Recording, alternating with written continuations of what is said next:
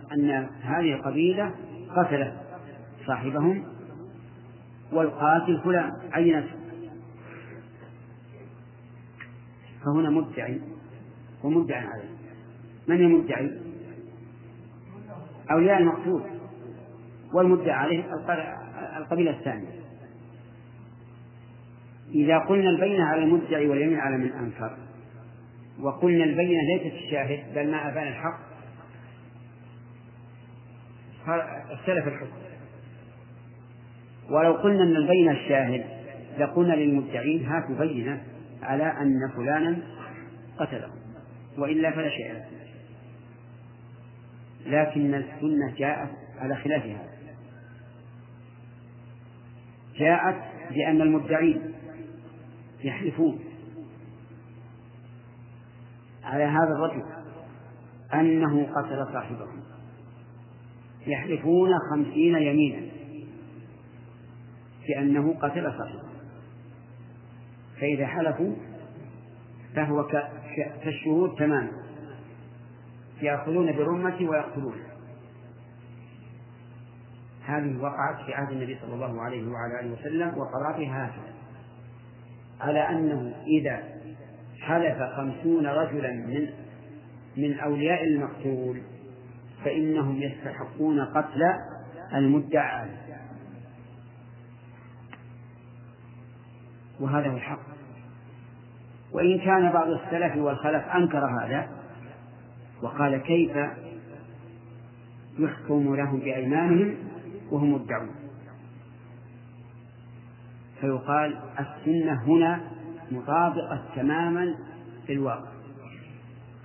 لأن مع لأن مع المدعين قرينة تدل على أنهم قتلوا صاحبهم وهي العداوة.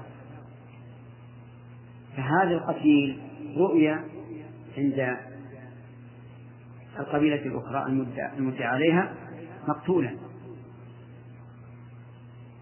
والعداوة ظاهرة. فعند المدعين قرينة ظاهرة قوية وهي العداوة. فلهم أن يحلفوا ويستحقوا القتل قتل المدعى عليه.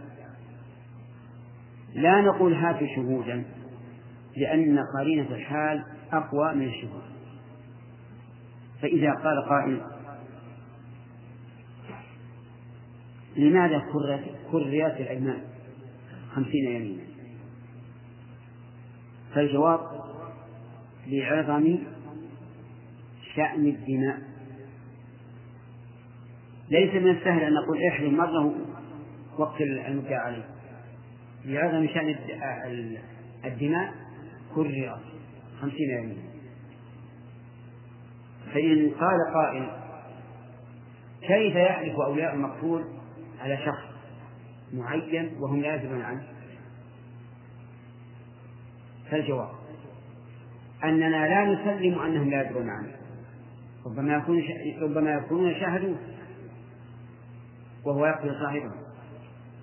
وإذا سلمنا جدلا أو حقيقة أنهم لم يشاهدوه فلهم أن يحلفوا عليه بناء على غلبة الظن. والحلف بناء على على غلبة الظن جائز. فيحلفون بناء على غلبة الظن. وتتم الدعوة.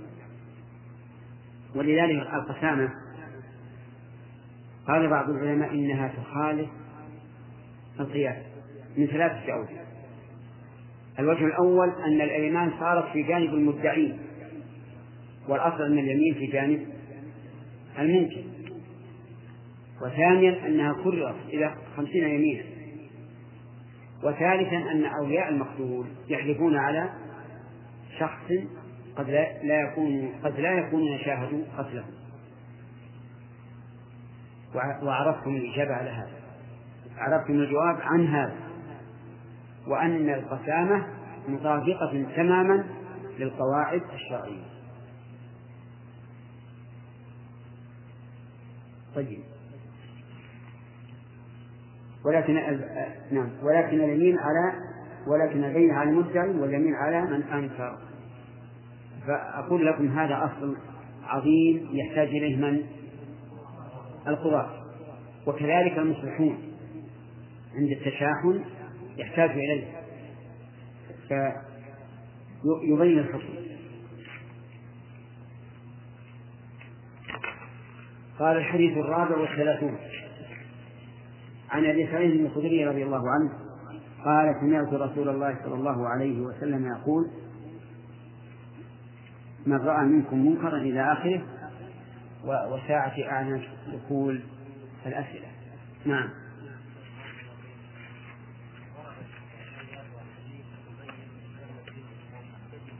نعم.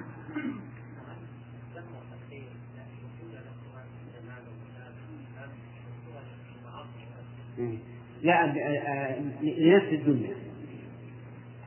لأن الدنيا حقيقة ما هي دار مقر ولا دار دار استقرار أيضا. ليست دار مقر ولا استقرار. ولكن إن شغلت عن الآخرة فهي مذمومة شرعا. وقد وقد يكون الانشغال بها حرام.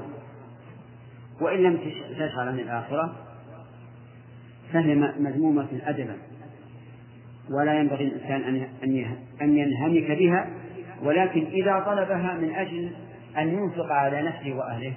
صار عمل آخر. ما هي عمل دنيا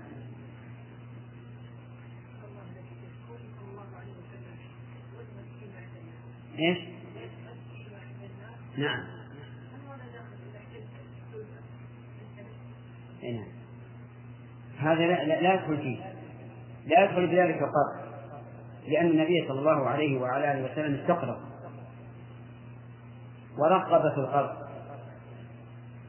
ولأن المقترض سيرد ما ما اقترضه فإذا أخذه منه اليوم رده عليه غدا.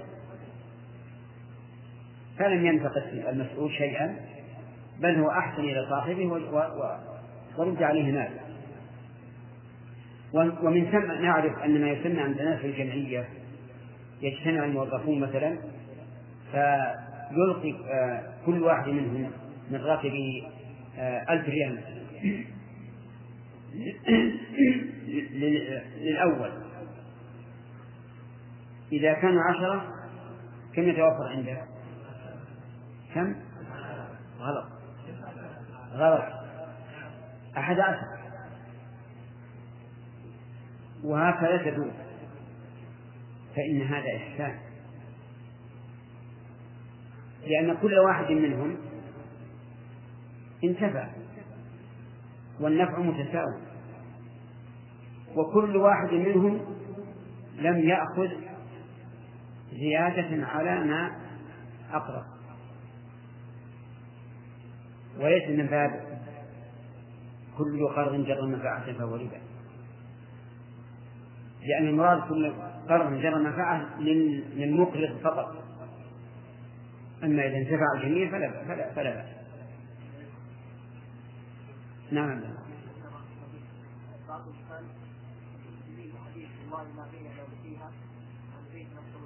نعم. نعم. لأن النبي صلى الله عليه وسلم أقره ولو كان يوجد هناك من هو منه بين له النبي صلى الله عليه وسلم لا. هذا غلط. أقره على على أنه يجوز أن يحلف على غلبة الظن. والنبي صلى الله عليه وسلم أحيانا يخبر بناء على غلبة الظن. ألم يقل له لليدين أنا نسيت أن تصل الصلاة. ماذا قال؟ لم أنسى ولم بناء عليه على غلبة الظن. فالعمل بغلبة الظن شائع. معنى سليم.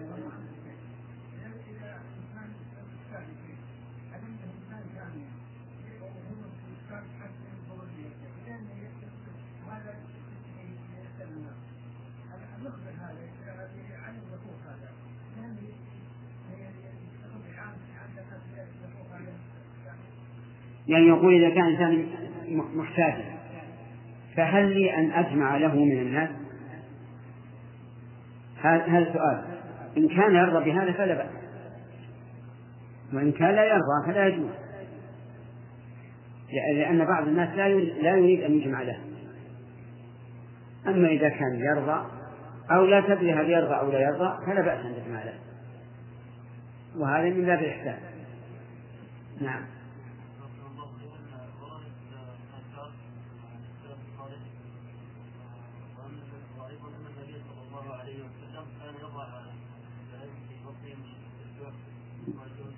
يربط الحجر. نعم.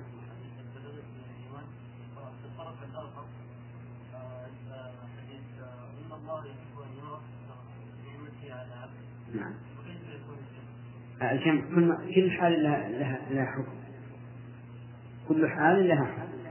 فالنبي صلى الله عليه وسلم يربط الحجر على على بطنه من شدة الجوع. إما في حال معينة كحال الخندق مثلا. فإن الناس أصابهم مجاعة ولا يمكن أن يشفعوا الناس فيها. وإما لسبب آخر ما المهم أنه أن الرسول عليه الصلاة والسلام إنما فعل هذا للحاجة. فلا بأس.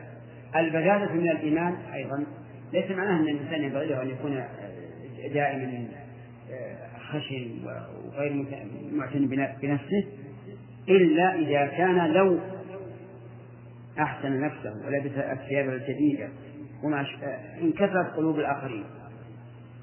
فهنا نقول كن مثلهم لأن هذا من باب إزالة انكسار القلب عن الآخرين.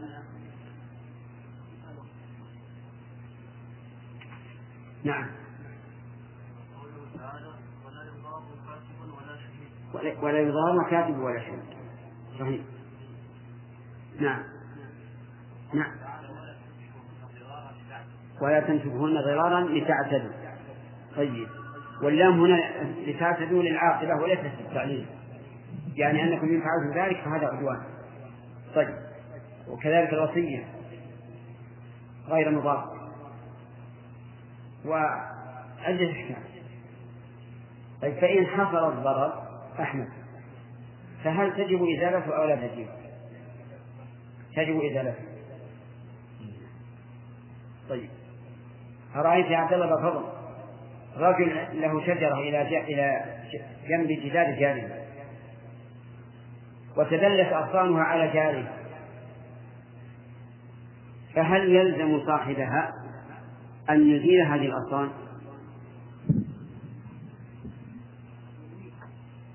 المهم هل يلزم أن يزيلها بأي طريق؟ يلزم لماذا؟ ها؟ لأن هذا تزيل بالفعل طيب آه، أرأيت لو أن غانما له عمارة طويلة وله جار زوج واحد فقط. فهل يلزمه فهل يلزم غانما أن يهدم عمارته لئلا يحسب الهواء عن جاره؟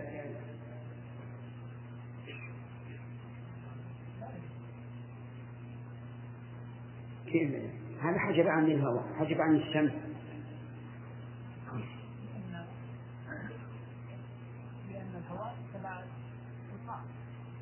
قرار.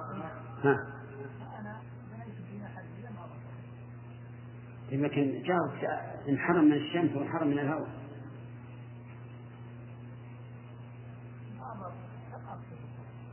يعني يكون ضرر. إذا لم تقصد الضرر فليس بضرار لكنه ضرر. لا ما إن كان في الشتاء وعمرت الجنوب ما هو شيء من الشمس.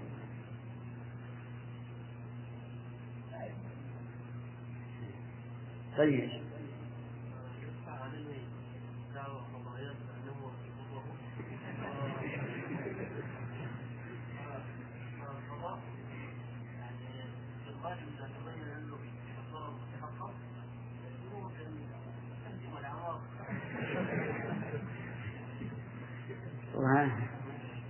يلا يا غانم الرجال هذه يخسر ملايين. لا لا. إذا علمنا أنه ليس ليس قصده المضارة فإنه لا يلزم. لماذا؟ لأن هذا جرت به العادة. ونقول للجار ارفع ارفع بيتك. من يمنعه؟ وكن كما جاء في الحديث يتطاولون في البنيان. نعم. نعم. إياك أن تكون قاضيا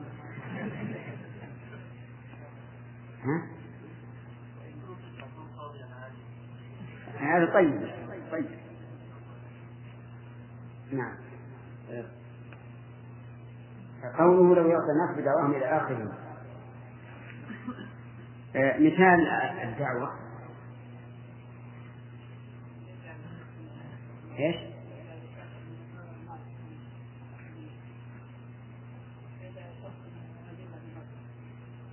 يعني يدعي أن له على شخص دينا. ها؟ ماذا نقول؟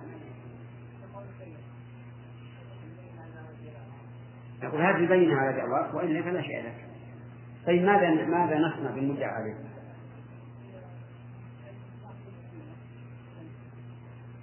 هي المدعى عليه ممكن ماذا نصنع؟ ها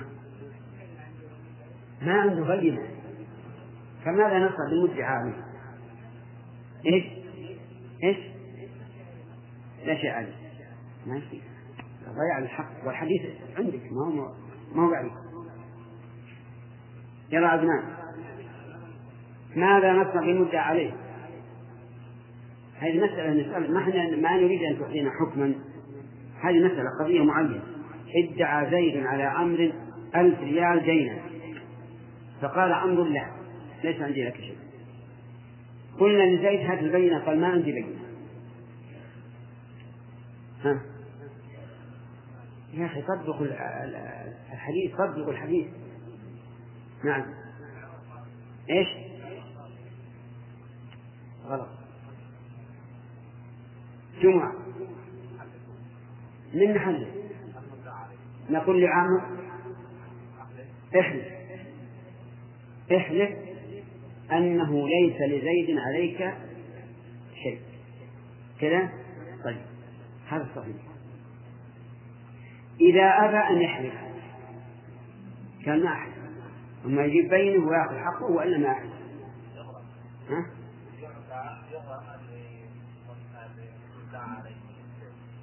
يعني يقضى عليه بالنكول يقضى عليه بالنكول إذا أبى أن يحلف قلنا إذن سلم المدعى به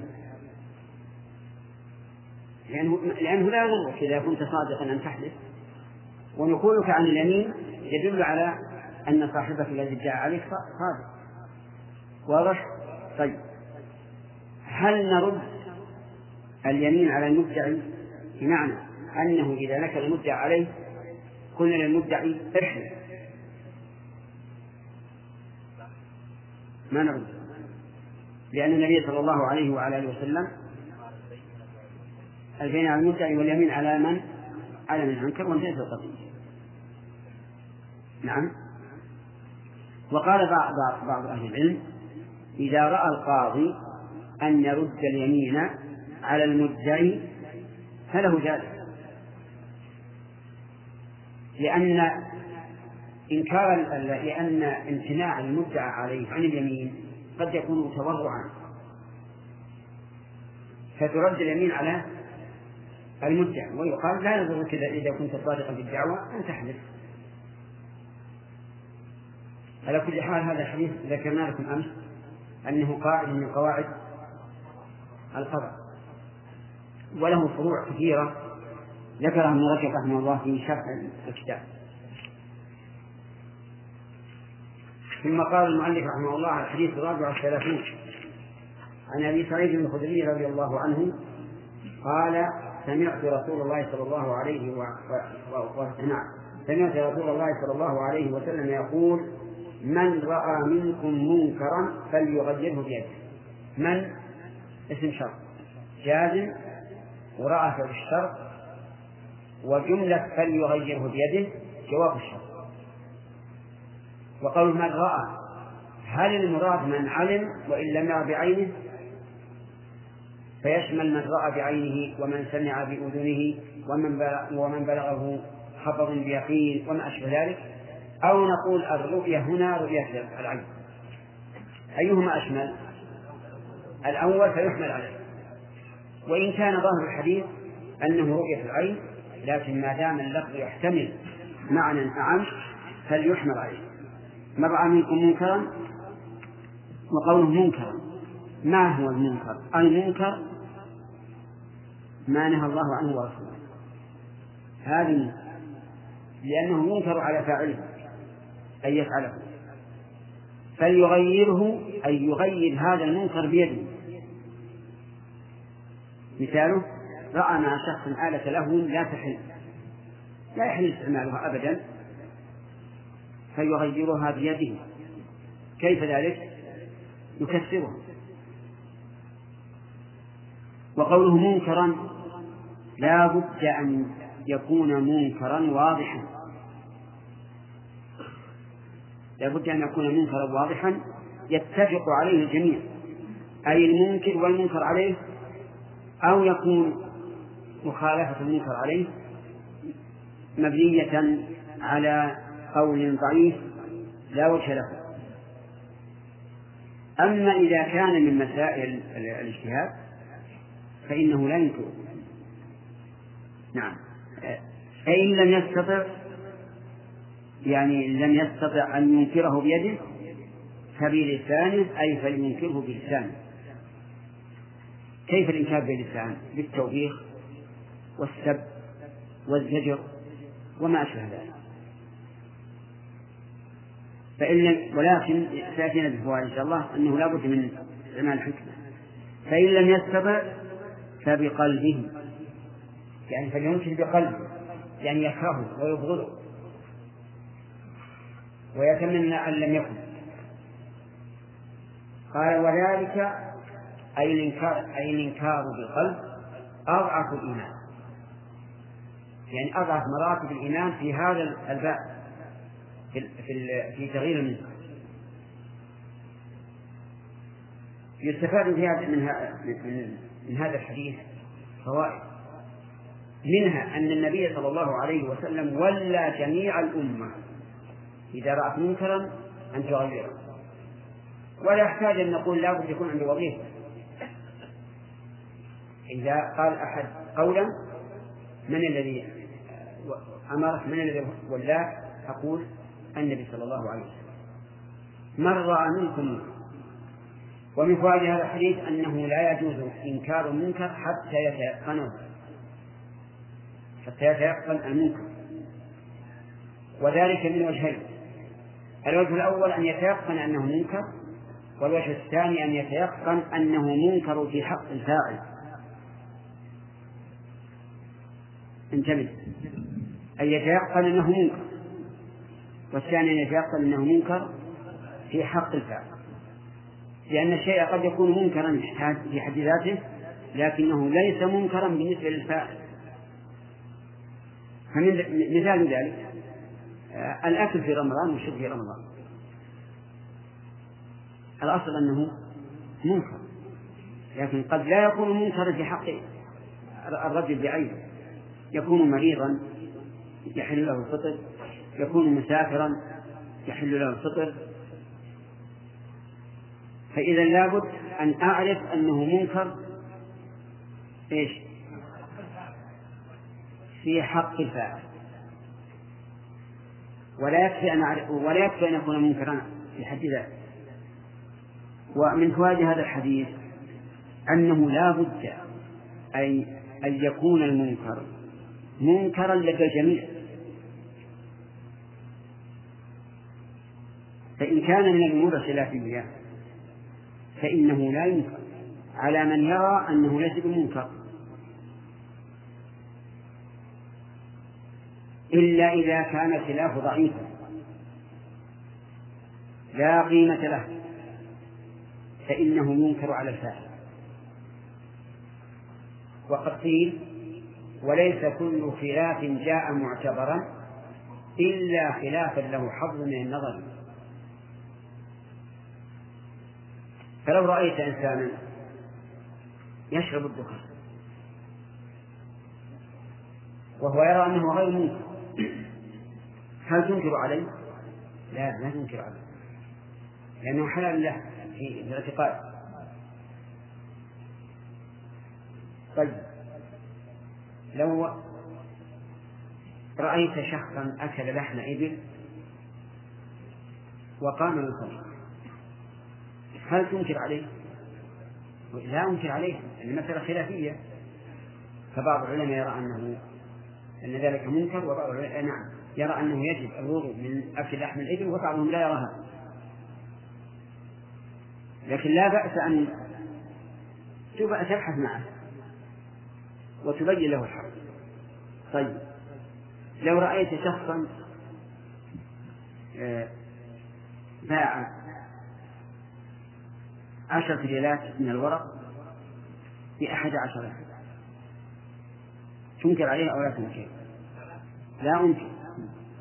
يعني بعض العلماء يرى أن هذا جائز وأنه لا ربا في الأوراق. لكني أبين له في المناقشة أن هذا منكر. وعلى هذا فقط. فإن قال قائل ما موقفنا من العوام. لأن طالب العلم هذا موقفنا منه يراها الرأي ما ننكر عليه. لكن ما موقفنا من العوام. هل نقول للعوام اتبعوا من, من شئتم من الناس؟ لا. العوام سبيلهم سبيل علمائهم. لأنه لو فتح للعام أن يتخير فيما شاء من أقوال العلماء لحصلت الفوضى. التي لا نهاية لها. فنقول أنت عامي في بلد يرى علماؤه أن هذا شيء حرام. ولا نقبل منك أن تقول والله من قلبنا العالم الفلاني والعالم الفلاني.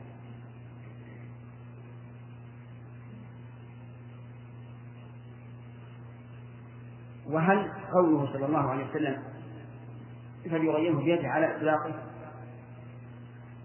بمعنى أنه مع القدرة يغير. على كل حال الجواب لا. إذا خاف في ذلك فتنة فلا يغير لأن المفاسد يزرع أعلاها بأدناها كما لو كان يرى منكرا يحصل من بعض الأمراء. ويعلم أنه لو غير بيده استطاع لكنه يحصل بذلك فتنة. إما عليه هو وإما على أهله وإما على قرنائه ممن يشاركونه في الدعوة والأمر بالمعروف والنهي عن المنكر. فهنا نقول إذا خفت فتنة إيش؟ فلا تغير. في قول الله تعالى ولا تسبوا الذين يدعون من دون الله فيسبوا الله عدوا بغير علم. ومن فوائد هذا الحديث أن اليد هي آلة الفعل لقول فليغيره بيده. لأن الغالب أن الأعمال باليد. ولذلك تضاف الأعمال إلى إلى الأيدي في كثير من النصوص مثل قول بما كتبت أيديكم. والمراد بما كتبتم بأيديكم أو أرجلكم أو أعينكم أو آذانكم.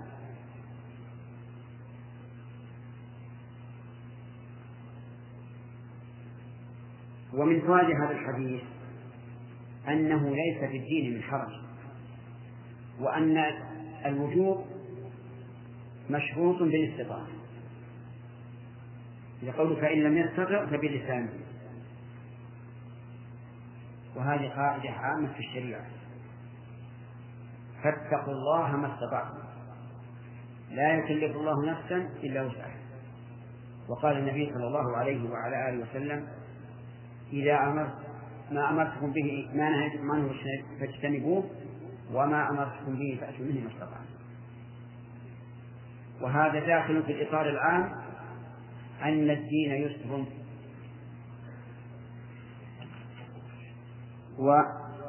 وقوله بلسانه هل نقول وببنانه فنقيس الكتابة على القول؟ فالجواب نعم.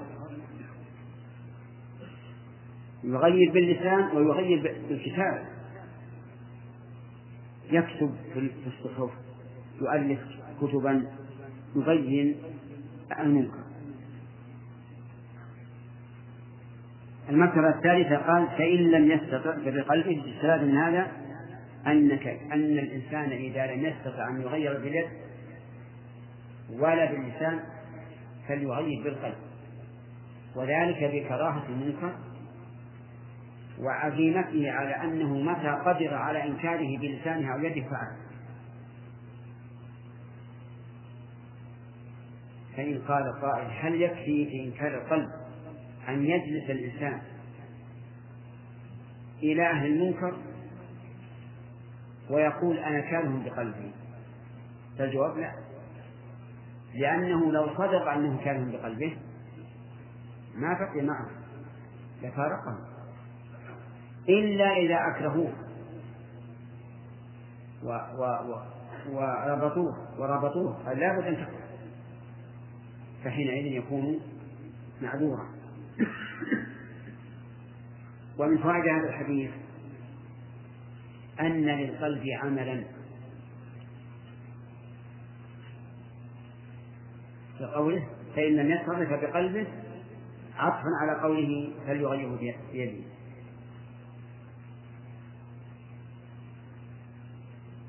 وهو كذلك. القلب له قول وله, وله عمل. قوله عقيدته. وعمله حركته بنية أو رجاء أو خوف أو غير ذلك. ومن فوائد هذا الحديث أن الإيمان عمل ونية. لأن النبي صلى الله عليه وعلى آله وسلم جعل هذه المراتب من الإيمان. والتغيير باليد عمل وباللسان عمل وبالقلب نية. وهو كذلك. الإيمان يشمل جميع الأعمال. وليس وليس خاصا بالعقيدة فقط.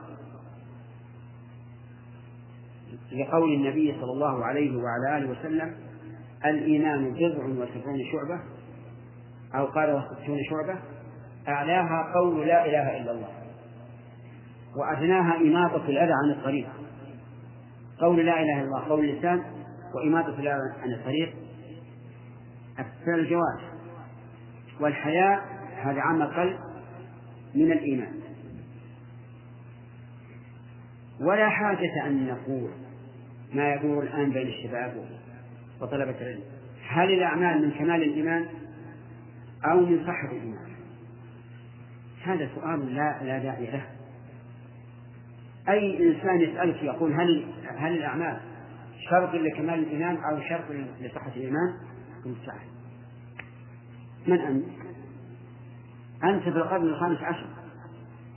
الصحابة رضي الله عنهم أشرف منك وأعلم منك وأحرص منك على الخير. هل سألوا الرسول عليه الصلاة والسلام الأعمال من شر لصحة الإيمان أو أو لكماله؟ ما سألوا إذا يسعى كما يسعى إذا دل الدليل على أن هذا العمل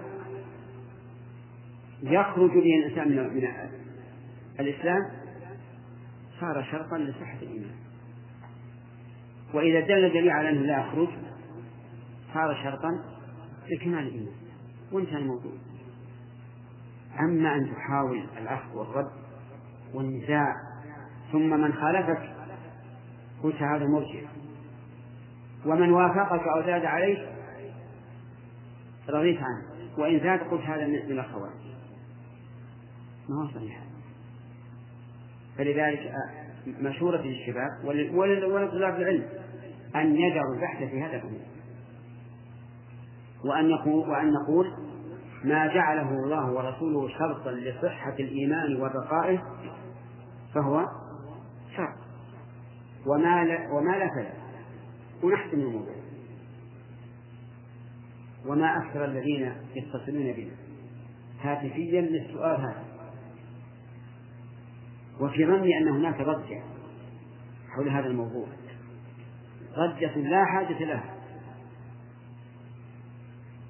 طيب إذا قال قائل قوله فليغيره بيده هل هذا لكل إنسان؟ فالجواب ظاهر الحديث أنه لكل إنسان. رأى المنكر. ولكن إذا رجعنا إلى القواعد العامة رأينا أنه ليس عاما لكل إنسان في مثل عصرنا هذا.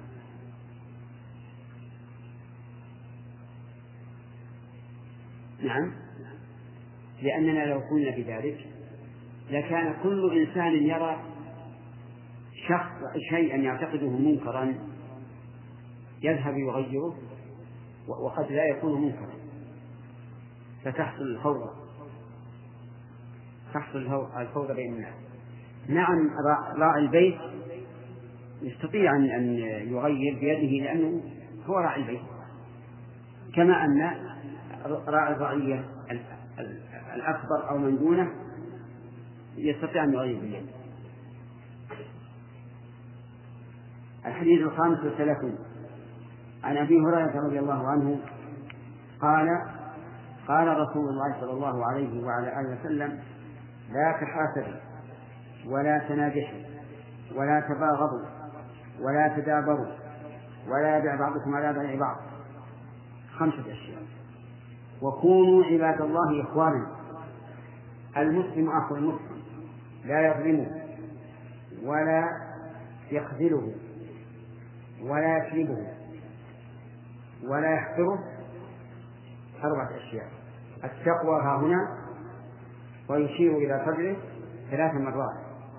يعني قال التقوى ها هنا ثلاث مرات. بحسب امرئ الباء هنا زائدة. فسر. بحسب امرئ من الشر أن يحقر أخاه المسلم. كل المسلم على المسلم حرام. دمه وماله وعرضه رواه هذا الحديث كما رأيتم حديث صحيح. يقول عليه الصلاة والسلام لا تحاسد أي لا يحسد بعضكم بعضا. وما هو الحسد؟ قال بعض أهل العلم الحسد تمني زوال نعمة الله على الغير أن يتمنى أن يزيل الله نعمته على هذا على على الآخر. سواء كانت النعمة مالا أو جاها أو علما أو غير ذلك. وقال شيخ الإسلام رحمه الله الحسد كراهة ما أنعم الله به على الغير كراهة ما أنعم الله به على الغير وأنه يكون حاسدا وإن لم يتمنى الزوال. وإن لم يتمنى الزوال. ومن المعلوم أن من لازم الكراهة أن يتمنى زواله. لكن كلام الشيخ رحمه الله أدب فبمجرد ما تكره أن الله أنعم على هذا الرجل بنعمة فأنت حاسد ولكن نعم بعد الفوائد لا تحاسدوا ولا تناجحوا. أي لا ينجح بعضكم على بعض. وهذا في المعاملات. ففي البيع المناجشة أن يزيد في السلعة وهو لا يريد وهو لا يريد شراء. لكن يريد أن الإضرار بالمشتري أو نفع البائع أو الأمرين جميعا هذه مناجشة رجل عرض السلعة في السوق. فسامها شخص بمئة ريال. الرجل السائم هذا فعد عليه الشخص وقال بمئة وعشر. قصده الإضرار بهذا السائل وزيادة الثمن عليه. نعم. هذا نجس شخص آخر رأى شيء رجل يسوم سلعة وليس بينه وبين السائل شيء. لكن السلعة لصديق له فأراد أن يزيد من أجل نفع البائع. هذا حرام. لا يجوز. الشخص الثالث أراد الإضرار بالمشتري ونفع البائع. فهذا أيضا حرام. واضح؟ إذا النجش هو أن يزيد في البيع في البيع خاصة. هو أن يزيد السلعة وهو لا يريد شراءه لكن لإضرار المشتري أو نفع البائع أو أو الأمرين جميعا. قال ولا تباغضوا يعني لا لا يبغض بعضكم بعضا. والبغضاء لا يمكن تعريفها تعريفها لفظها كالمحبة والكراهة. والمعنى لا تسعوا بأسباب البغضاء. وإذا وقع في قلوبكم بغض لإخوانكم فاحرصوا على إزالته وقلعه من القلوب ولا تدابروا ولا تدابروا. لا تدابروا. إما في الظهور بأن يولي بعضكم ظهر بعض. أو لا تدابروا في الرأي بأن يتجه بعضكم ناحية والبعض الآخر ناحية أخرى ولا يبع بعضكم على بيع بعض. لا يبع بعضكم على بيع بعض. مثل رأيت شخصا باع على إنسان سلعة بعشرة فأتيت إلى إلى إلى إلى, إلى البائع. نعم. إلى المشتري وقلت أنا أعطيك مثلها بكم؟ بتسعة. أو أعطيك خيرا منها بعشرة. يقول لمن؟ للمشتري هذا بيع على بيع أخيه. وهو حرام. المهم هذا معنى بيع لا يبيع بعضكم على بيع بعض. قال وكونوا عباد الله إخوانا أي صيروا مثل الإخوان. ومعلوم أن الإخوان يحب كل واحد منهم لأخيه ما يحب لنفسه. وفي قوله عباد الله اعتراض يعني أنها جملة اعتراضية. المقصود منها الحث على هذه الأخوة. ثم قال المسلم أخو المسلم. أخوه يعني مثل أخيه في الولاء والمحبة والنصح وغير ذلك. لا يظلمه أي لا ينقصه حقه في العدوان عليه أو جحد ما له.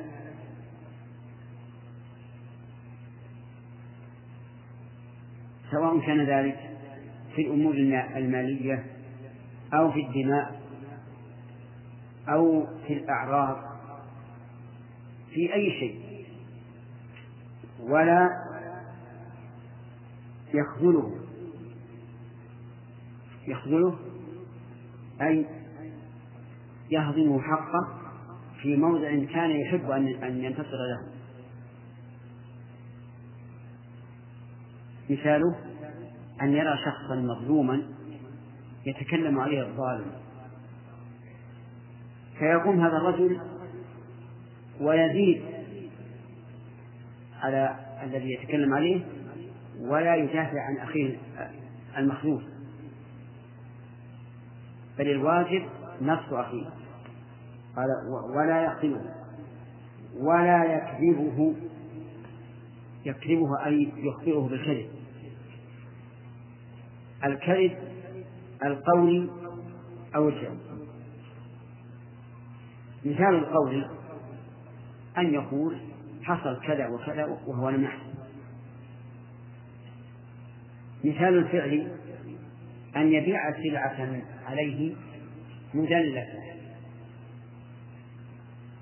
بأن يظهر هذه السلعة وكأنها جديدة. هذا كذبه بالفعل ولا بالقول؟ بالفعل. لأن إظهاره إياه على أنها جديدة كأنه يقول بلسانه هي جديدة. فلا يحل له أن يكذبه لا بالقول ولا بالفعل. ولا يحقره ولا نعم ولا يحقره. أي يستصغره ويرى أنه أكبر منه. وأن هذا لا يساوي شيئا. ثم قال التقوى ها هنا يعني تقوى الله عز وجل في القلب. وليست في اللسان ولا في الجوارح وإنما اللسان والجوارح تابعان للقلب. ويشير إلى صدره ثلاث مرات. يعني قال التقوى ها هنا التقوى ها هنا التقوى ها هنا ثلاث مرات. تأكيدا لكون القلب هو المدبر للأعضاء. ثم قال بحسب امرئ من الشر إلى آخره. ألب هذه زائدة. وحسب بمعنى كافي وأن يحقر مبتدأ. والتقدير حقران أخيه أو حق أخيه كاف في الشر. وهذه الجملة تتعلق بقوله ولا يحقره أي يكفي الإنسان الإثم أن يحقر نعم يكفي الإنسان من الإثم أن يحقر أخاه المسلم لأن حقران أخيك المسلم ليس بالأمر رهيب كل المسلم على المسلم حرام. ثم فسر هذه كلها بقوله دمه وماله وعرضه. يعني أنه لا يجوز انتهاك دم الإنسان ولا ماله ولا عرضه. كله حرام. آه، نرجع إلى الفوائد منها فوائد في هذا الحديث أن هذا الحديث أن هذا الحديث العظيم ينبغي للإنسان أن يسير عليه في معاملة إخوانه. لأنها لأنه يتضمن توجيهات عالية من النبي صلى الله عليه وعلى آله وسلم. ومن فوائده تحريم الحسد. لقوله لا تحاسد. وهل النهي عن وقوع الحسد من الجانبين أو من جانب واحد؟ الجواب من جانب واحد. يعني لو فرضنا الإنسان يريد أن يحسد أخاه وذاك قلبه سليم لا لا يحسد صار هذا حرام. فيكون التفاعل هنا لا تحاسدوا ليس من شرطه أن يكون من الجانبين كما إذا قلت لا تقاتل يكون القتال من الجانبين. فإن قال قائل ما يرد على القلب أحيانا من محبة كون الإنسان أعلى من أخيه. هل يدخل بالحسد؟ فالجواب لا. لأن الرجل ما كره نعمة الله على هذا العبد لكن أحب أن يفوقه. وهذا شيء طبيعي. ولذلك لما ألقى النبي صلى الله عليه وعلى آله وسلم على أصحابه السؤال أن أن من الشجر شجرة مثلها مثل المؤمن. كلهم لم يعرفوها. ذكروا أشياء من الشجر لكنها لم تكن هي. ابن عمر يقول وقع في قلبي أنها النخلة. ولكني أصاب القوم فلم أتكلم. قال أبوه وددت أنك قلت هذا. لأنه إذا قالها تفوق على على الحاضرين. نعم. اللي على اليمين.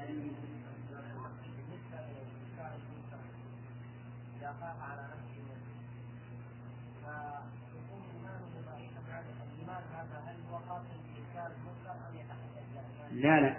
إذا إذا ترك إنكار منكر فإن إيمانه لا لا يكون ضعيفا إذا كان لمصلحة. لأن لأن الانتقال إلى الأفضل لا يبطل الأصل. كما قال النبي عليه الصلاة والسلام في الرجل الذي قال إنه نذر إن فتح الله عليه مكة أن يصلي في بيت المقدس قال صلي فهذا الرجل الذي قال لنا تركت إنكار المنكر خوفا مما هو أنكر منه. نقول الحمد لله. أنت تركته لشيء أفضل فلا تحرم الأجر نعم.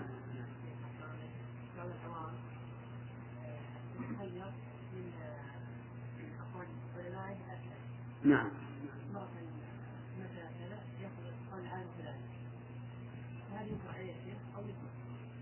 لا هذا إذا كان من علماء البلد مثلا اختلفوا في شيء الواجب عليه أن يأخذ بمن يرى أنه أقرب للصواب. يأخذ بقول من يرى أنه أقرب للصواب. فإن تساوى عنده الرجلان أو لا يدري أيهما أقرب للصواب فقيل يخير وهو المذهب. وقيل يأخذ بالأسهل وقيل إنه يأخذ بالأشهر وعندي أنه يأخذ بالأسهل لأنه هو الأصل. والقائلون بالتخيير هم قائلون بأن يأخذ بالأسهل لأنه إذا كان مخير سيأخذ بالأسهل. نعم. نعم. يعني إذا كلمتهم بالحكمة ترفعوا ترفعوا. أي نعم.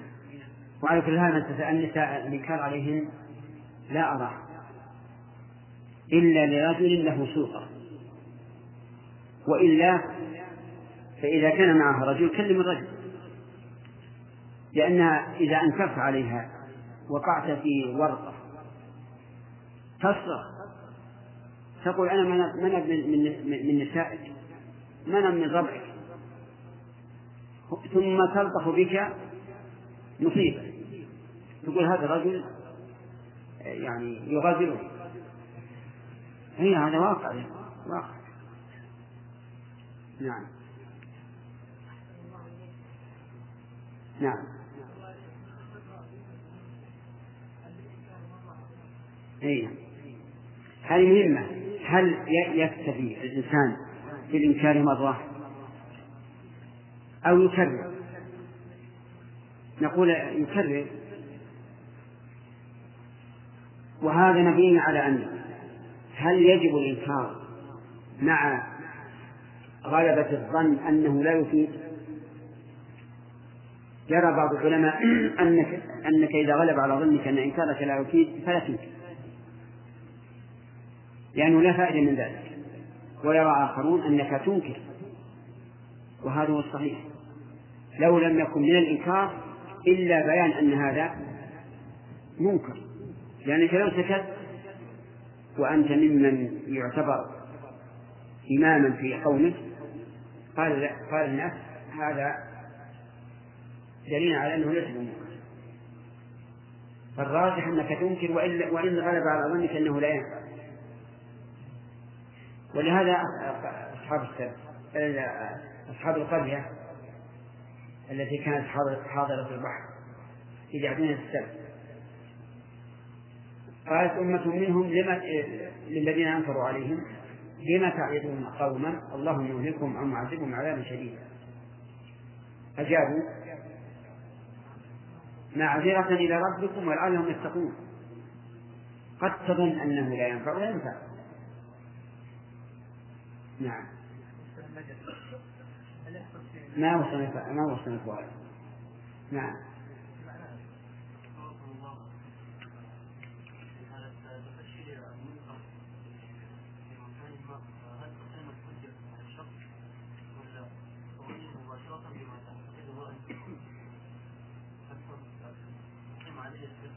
إذا إذا كان المنكر هذا فاشل عند الناس أنه ليس بمنكر. فلا بد أن تدعوه أولا. تدعوه أولا وتبين له.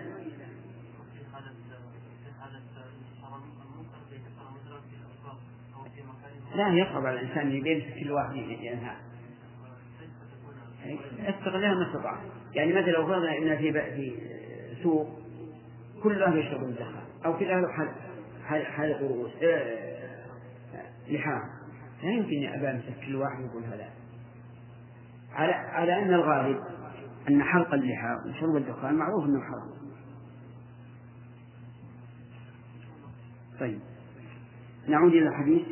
الحسد قلنا لا يدخل فيه أن يتمنى الإنسان التفوق على غيره. وذكرنا الدليل. طيب. فإن وقع في قلبه حسد لشخص ولكنه يدافعه ولم يعتد على الشخص. فهل يؤاخذ به؟ لا.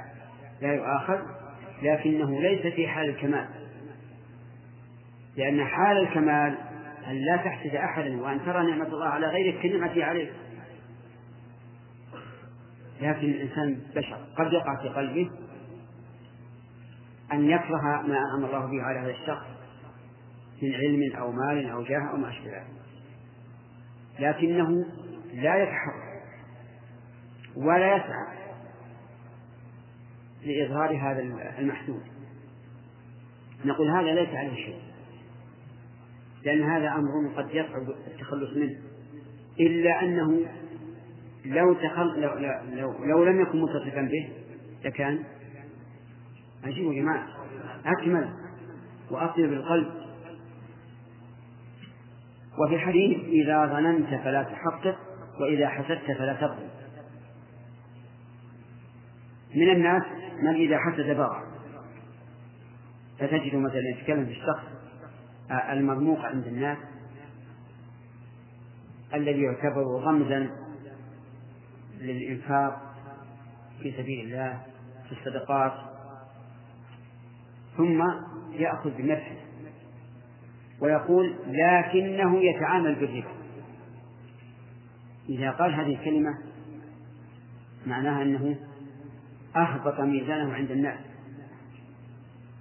وهذا حسد ببغي والعياذ بالله. وكذلك مع العلماء. وأكثر ما يكون التحاسد بين المتفقين في مهنة.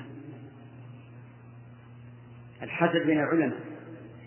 الحسد بين التجار الحسد بين أهل الصنائع هذا الغالب ولمن المعلوم أنه ما يأتي واحد مثل نجار يحسد عالم.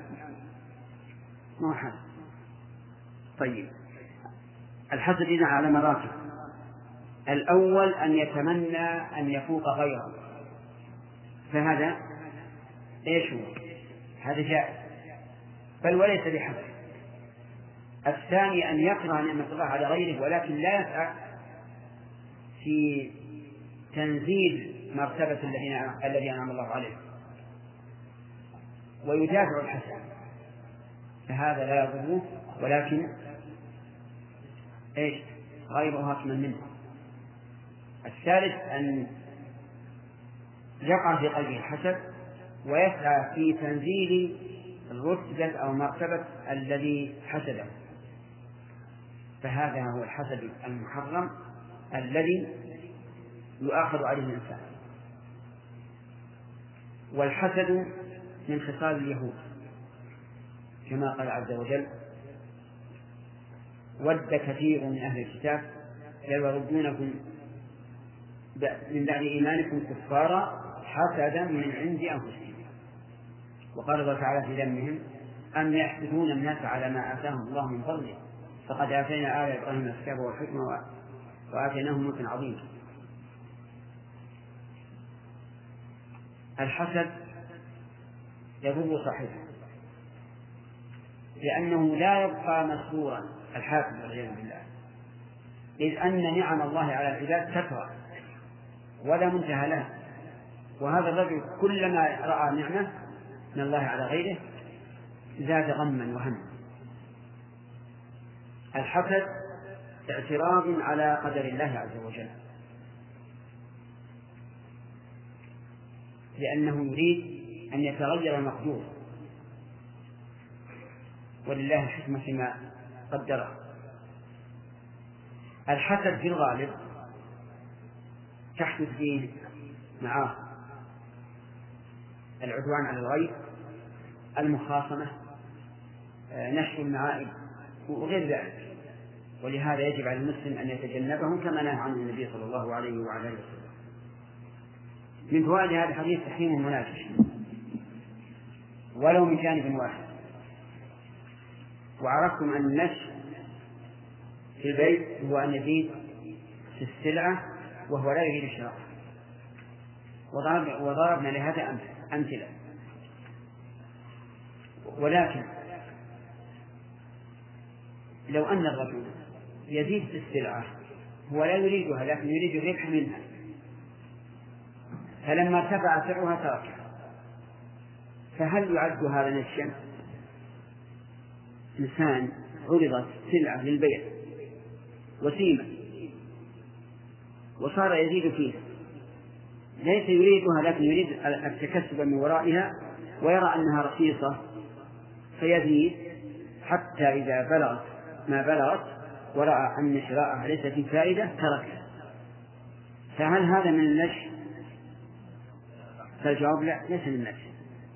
لأن هذا له غرض صحيح في الزيادة وهو إرادة التكسب كما لو كان يريد عين السلعة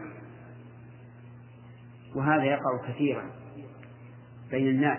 تجد تعرض السلعة والإنسان ليس له رغبة فيها ولا يريدها. لكن رآها رخيصة فجعل يزيد فيها حتى إذا بلغت ثمنا لا يرى أنه أن فيه فائدة تركها. فنقول هذا لا بأس به. لماذا؟ لأنه لم إضرار الآخرين.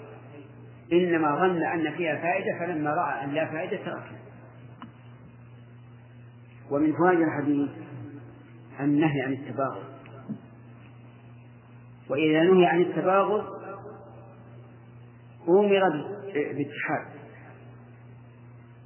وعلى هذا فتكون هذه الجملة مفيدة لشيئين. الأول النهي عن التباغض وهو منطوقها والثاني الأمر باتحاد وهو مفهومه ولكن إذا قال قائل كيف نتصرف في التباغض؟ والبغضاء والمحبة ما هي باختيار الإنسان. ولهذا لما ذكر العلماء رحمهم الله أن الرجل المتزوج لأكثر من واحدة يلزمه العزل قالوا إلا في المحبة. وعللوا ذلك بأن المحبة لا يمكن السيطرة عليها. وكذلك البغضاء فالجواب عن هذا. أن نقول المحبة لها أسباب. والبغضاء لها أسباب. ابتعد عن أسباب البغضاء وأكثر من أسباب المحبة. مثلا إذا كنت أبغضت شخصا لأنه عمل عملا ما. اذكر محاسنه حتى تزيل عنك هذا هذه البغضاء. وإلا ستبقى على على ما أنت عليه من بغضاء. ولهذا قال النبي صلى الله عليه وعلى آله وسلم لا يفرح مؤمن مؤمنة. إن كره منها خلقا رضي منها خلقا آخر. لا يفرح يعني لا يبغض الرجل زوجته لأنها أساءت في خلق واحد بل يقارن إن كره خلقا رضي منها خلقا آخر. كذلك المحبة. يذكر بقلبه ما يكون سببا لمحبة الرجل من الخصال الحميدة والأفعال العالية والآداب العالية وما أشبه ذلك. فالبغضاء لها سبب والمحبة لها سبب فليفعل أسباب المحبة ويتجنب أسباب البغضاء.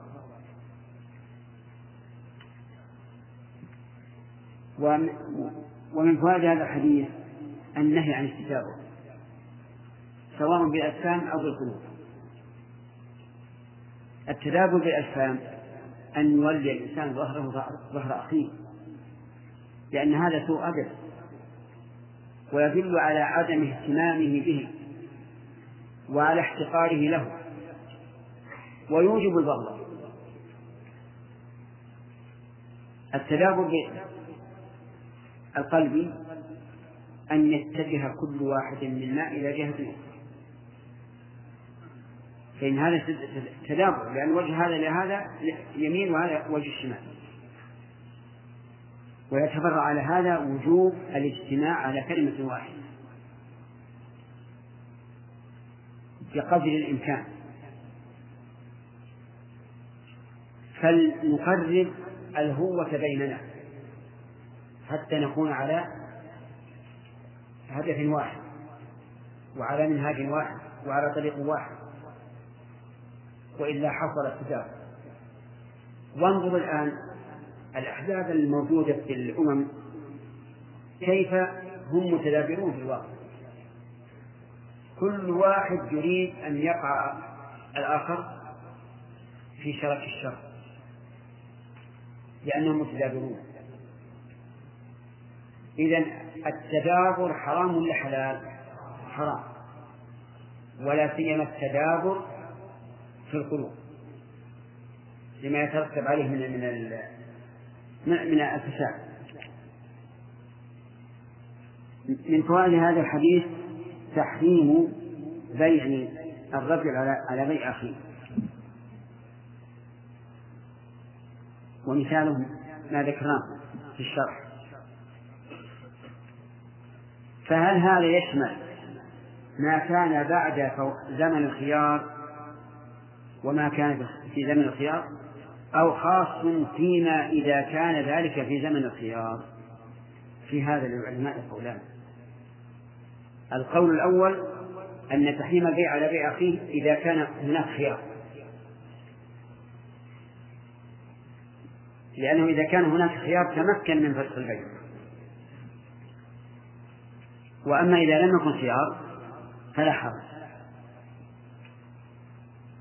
وأضرب لهذا مثلا لرجل باع على سلعة باع سلعة على زيد نعم زيد باع سلعة على عمرو بمئة ريال.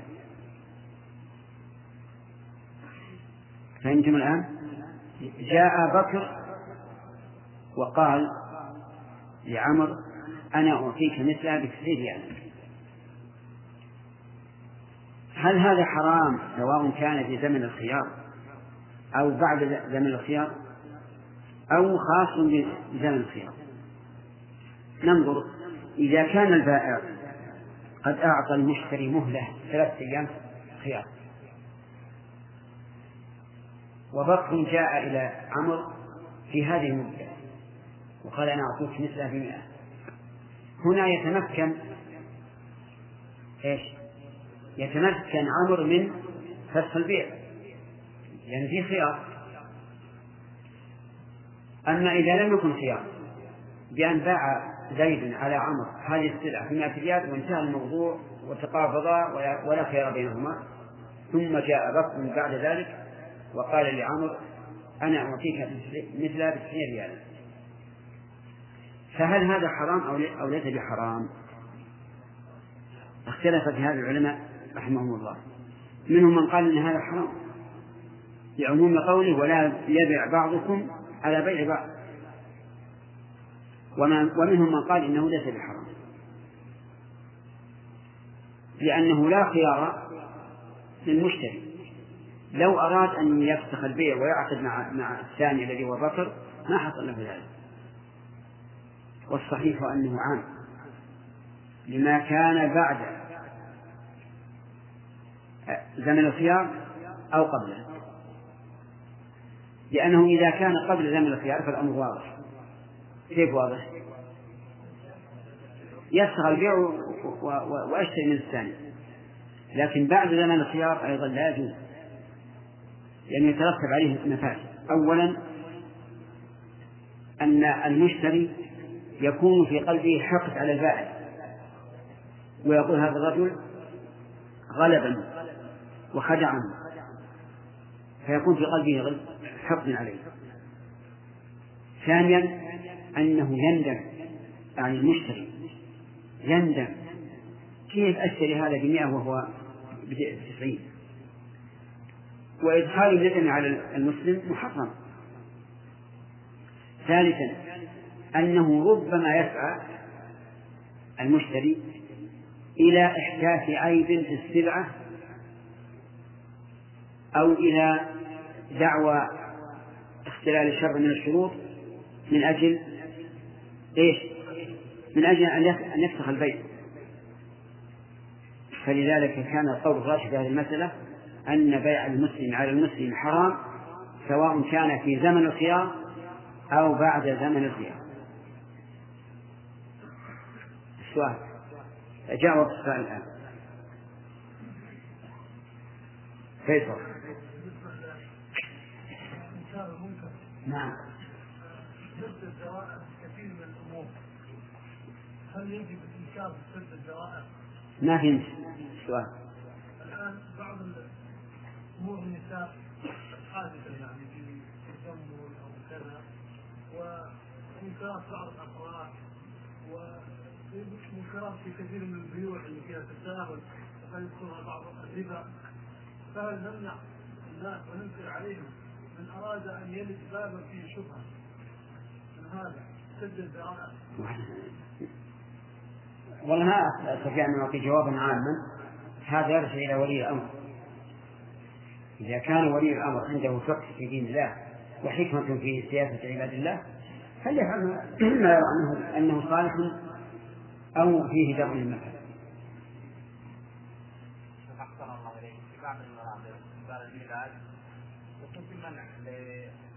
انكار المنكر. بعد المنكر. كان يقال لا أحد يتكلم في المذاهب. في إيش؟ في إيش؟ لا أحد يتكلم في المذاهب. نعم. اختلافات نعم. الصوفيه وكذا الاعمال ذلك ممنوع. لا يتكلم في أحد. والمنكر يكون ظاهر والاستغاثه والدعاء لغير الله يكون ظاهر. هل يكفي الإنسان أمر أن يدعو الناس بفضائل الأعمال؟ لا. ولا بد أن لا لا يهاجم. لا يهاجم الآخرين لا سيما إذا كانت القوة فيه. كبلد يغلب عليه الصوفية. ولكن يبين الحق. والحق إذا بين على وجه صحيح مقنع انصرف الناس إليه. ولكل مقام مقال ولكل حالة حكم خاص إذا منع ممنوع ما ترد عليه ما أعرف عليهم أبدا. لكن بين الحق. لا أقول أن هؤلاء ظالمون هؤلاء مسلمون ما ما ما دمنا نخشى من الشر. لكن أبين طريق السلف وما دل على الكتاب والسنة من من الأعمال العبادات والأخلاق والآداب نعم. ارفع صوتك. ارفع صوتك. ارفع صوتك.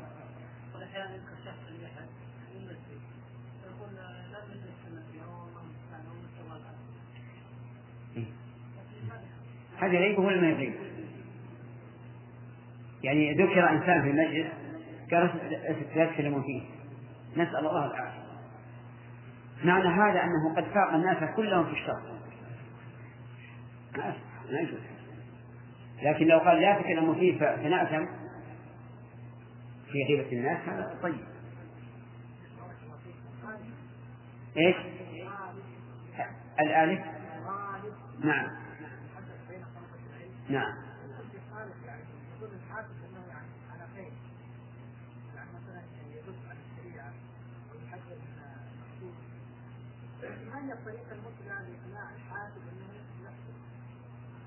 هو يخاف الله. الطريقة المثلى أن يخوف بالله ويذكر له مفاسد الحسن لو لم يكن من مفاسد الحسن إلا أنه من أخلاق اليهود. لكان كافيا فرد نعم.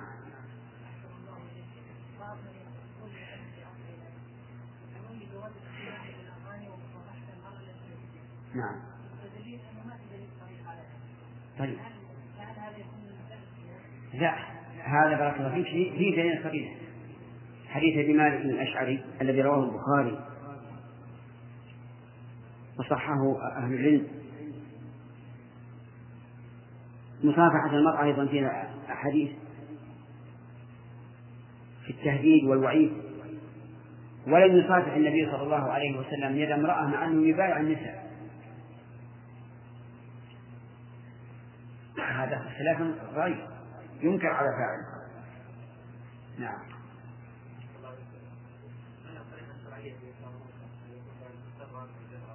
حسب الحال نعم.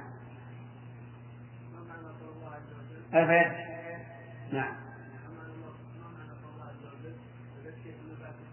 نعم. هذه يختلف فيها فيها العلماء؟ هل هي شرط تهديد أو أو شرط إيجاب؟ منهم من قال ذكر إن نفعت الذكرى وإن لم تنفع فلا تذكر وهذا يخالف ظاهر النصوص. العامة الآمرة بالتذكير مثل تذكر إنما أنت مذكر. لكن المعنى ذكر إن نفع فيهم الذكرى فهؤلاء لن تنفع فيهم. مثل ما أقول إن كان تفهم فالأمر كذا وكذا ويكون المقصود التوبيخ. وأن هؤلاء لن تنفع فيهم الذكرى. نعم. الأم. نعم. ارفع يدك على أخيه ولا على غير أخيه؟ نعم. حرام ما يجوز. أي ما يجوز. إذا كان إذا كان المشتري قد غبن في هذا وأراد النصيحة يقول له يا أخي هذا غار لو تذهب إلى البايع وتطلب منه التنزيل أما أن يبيع عليه معناه أنه إنما نصحه لنفسه. كيف أنت نعم. عجل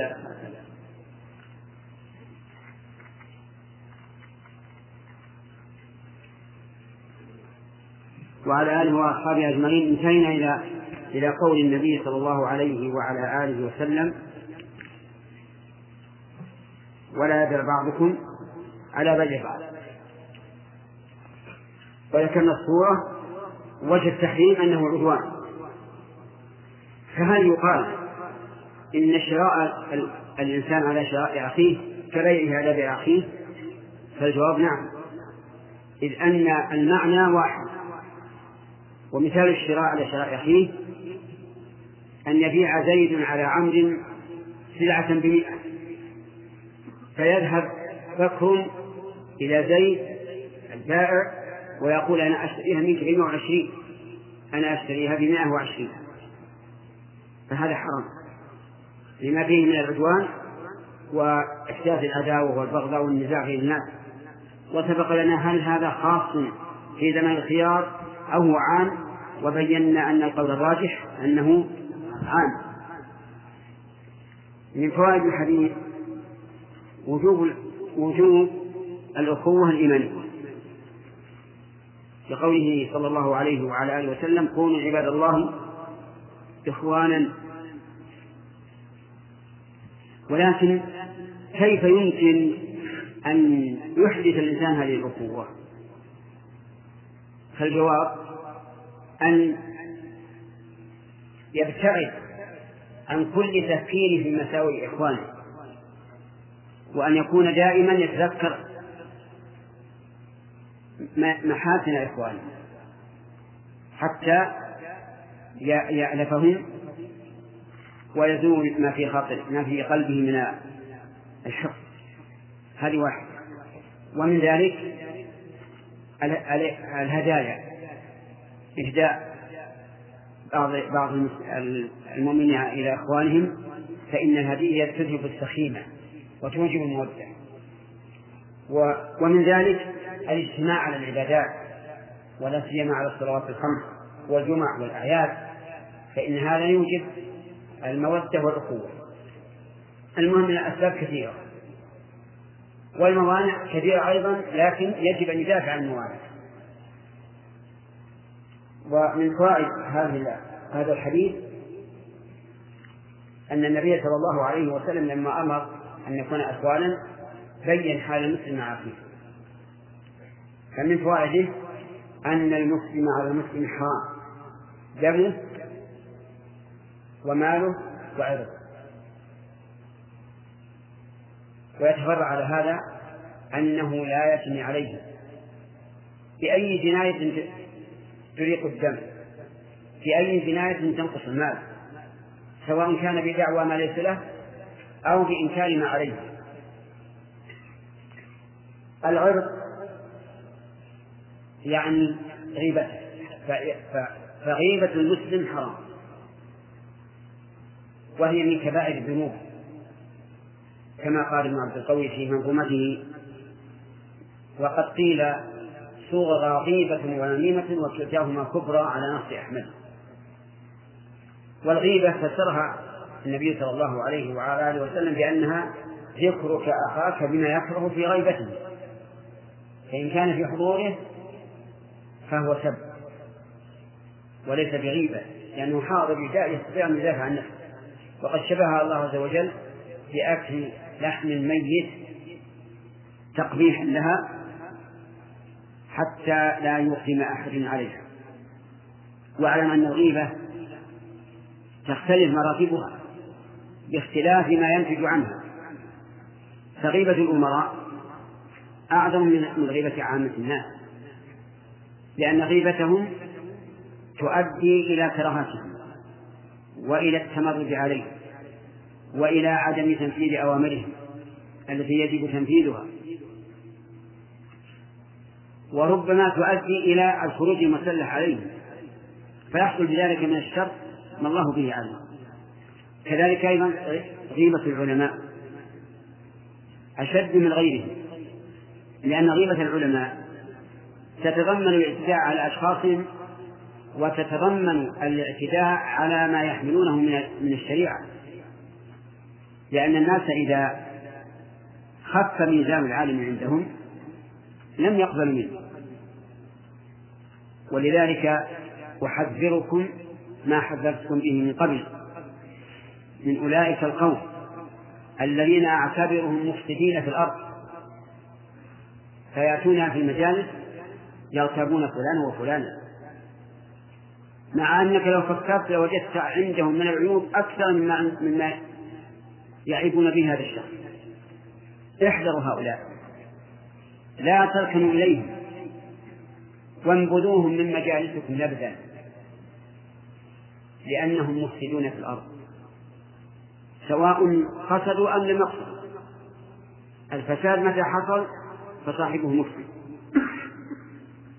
لكن مع نية الإفساد يكون ضرره أكثر وأعظم.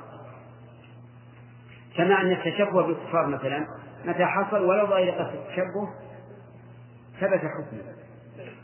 ومع ومع ومع نية التشبه يكون أعظم.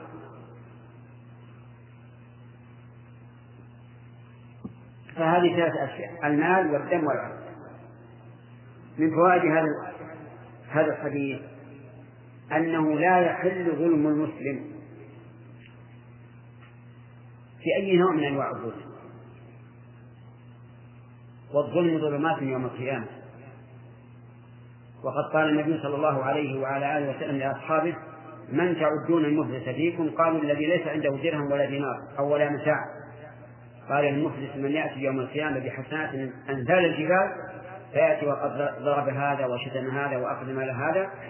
فيأخذ هذا من حسناته وهذا من حسناته وهذا من حسناته فإن لم يبق من حسناته شيء أخذ من سيئاتهم فطرح عليه ثم طرح في النار من فوائد هذا الحديث وجوب نصرة المسلم وتحريم خذلانه لقوله ولا يخذله. ويجب نصر المسلم سواء كان ظالما أو مظلوما. كما قال النبي صلى الله عليه وعلى آله وسلم انصر أخاك ظالما أو مظلوما. قالوا يا رسول الله هذا المظلوم فكيف ننصر الظالم؟ قال تمنعه من الظلم فذلك نصرك إياه. وأنت إذا منعته من الظلم فقد نصرته على نفسه وأحسنت إليه أيما إحسان ومن فوائد هذا الحديث وجوب الصدق فيما يخبر به أخاه وأن لا يكذب عليه. بل ولا غيره أيضا لأن الكذب محرم حتى ولو كان على الكافرين. لكن ذكره في حق المسلم لأن السياق في ذلك.